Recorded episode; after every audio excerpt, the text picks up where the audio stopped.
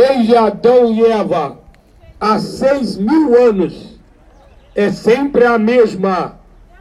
Mas o Espírito não. O Espírito não morre. O Espírito é semelhante a Deus que não passa. O Espírito está sempre presente. E nós temos essa semelhança com Deus, que é a nossa alma. Neste cemitério pode ficar aqui o nosso cadáver para ir se decompondo.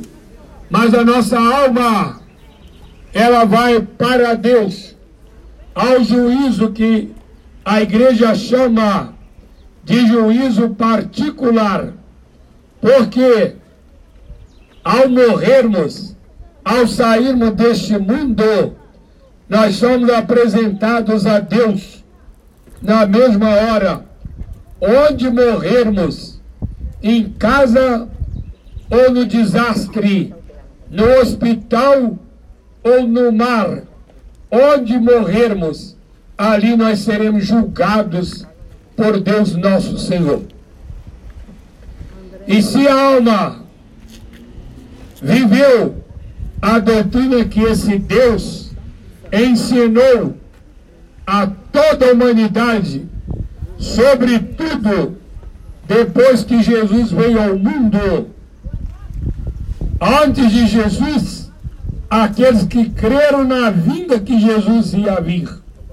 E depois que Jesus veio, naquele Jesus que nasceu em Belém, de Maria Santíssima, foram as palavras de Deus através do anjo a Maria Santíssima: conceberás e darás à luz um filho, e por-lhe-á o nome de Jesus, que significa Salvador.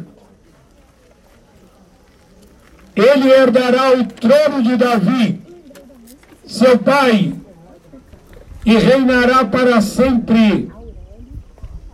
É o povo de Deus que começa com Abraão, Isaac e Jacó e, é, e continua e é purificado e é vivificado, sobretudo com nosso Senhor Jesus Cristo, a partir da vinda de Deus, da vinda de Jesus que é a manifestação do Pai, de Deus, neste mundo e em cada um de nós.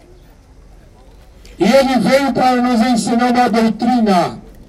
A doutrina que eu vos ensino não é minha, é do Pai que me enviou. É do Pai. Então é a doutrina de Deus. Ele veio instituir um reino e foi assim que ele ensinou aos apóstolos. Venha a nós, ensinando-os a rezar ao Pai. Venha a nós o vosso reino. Ele ensina que nós devemos pedir ao Pai. Venha a nós o vosso reino.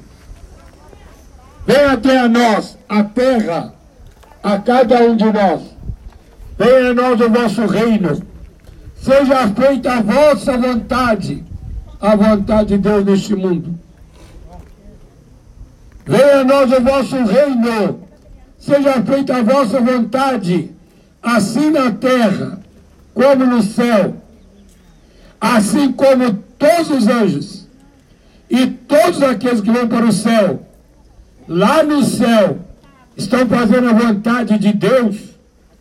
É assim que é o desejo do Pai aqui na terra, que nós também façamos a vontade de Deus. E qual é a vontade de Deus? É você não viver no erro. É você obedecer os mandamentos da lei de Deus e da igreja que ele instituiu. A minha igreja, disse ele, que fundou em Pedro, e a quem ele disse: Te darei as chaves do reino dos céus. O que ligares sobre a terra será ligado no céu. O que desligares sobre a terra será desligado nos céus. Eis que estarei convosco até a consumação dos séculos. As portas do inferno não prevalecerão contra ela, contra essa sua igreja, contra esse seu poder, contra ele, Jesus. E o que o Padre está fazendo aqui? Ele está renovando aquele sacrifício que ele fez ao Pai de dar a sua vida pela redenção da humanidade. Ele deixou essa ordem aos apóstolos: fazer isto em memória de mim. Todas as vezes que vocês o fizerdes, estarão então se preparando para a minha segunda vinda, até que eu venha para nos dar o que? A salvação que ele trouxe para nós. A Santa Missa, então, prezados, é esse ato religioso tal qual a morte de Jesus no Monte Calvário. Com todo o valor, com toda a força, com todo o poder, para adorar a Deus, para agradecer a Deus, para reparar a Deus pelos nossos pecados e para alcançarmos todas as graças que dão glória a Ele e a salvação das almas. Nós celebramos aqui, nós rezamos, e é por isso que a Igreja Católica tem esse lugar que se chama cemitério.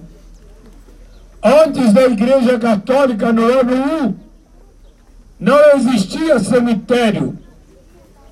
O ser humano era jogada para os abutres comerem, para os urubus. Não se enterravam os mortos, eram levados para as matas e lá serviu de alimento para esses abutres, sejam eles quais forem. Com a vinda de Jesus, Jesus ensinou para nós que há uma vida eterna, uma vida após a morte, porque a nossa alma não morre, a nossa alma vai estar com Ele. É por isso que Jesus, instituindo a Santíssima Eucaristia, ele deixou bem claro na Bíblia Sagrada, no Novo Testamento, Aquele que come a minha carne, que bebe o meu sangue, viverá eternamente. E aonde está essa carne de Jesus? Onde está esse sangue de Jesus? É na Santíssima Eucaristia, que é confeccionada, que é transformada num pedacinho de pão que se chama comunhão, depois de consagrado na Santa Missa, não é mais pão, não é mais sangue, vinho, não é mais vinho, é o corpo de Cristo todo inteiro. Corpo, sangue, alma e divindade de nosso Senhor Jesus Cristo, que tem o mesmo poder do sacrifício do Calvário para reparar ao Pai, para agradecer ao Pai, para pedir perdão de nossos pecados e para alcançarmos as graças. Como que você faz para assistir bem essa Santa Missa? É unir-se às intenções do celebrante, que tem estas intenções de adorar a Deus, de agradecer a Deus, de perdão, de pedir perdão, pedir a redenção para a humanidade. E para alcançar as graças que forem para a glória de Deus e salvação de nossas almas. O padre, o padre agora então vai começar essa Santa Missa. Rezando o ato de contrição. A pessoa que vai explicar aqui vai acompanhando o padre e vai passar para todos aqueles que quiserem ouvir as palavras de Deus, os sentimentos de cada um para Deus durante a Santa Missa.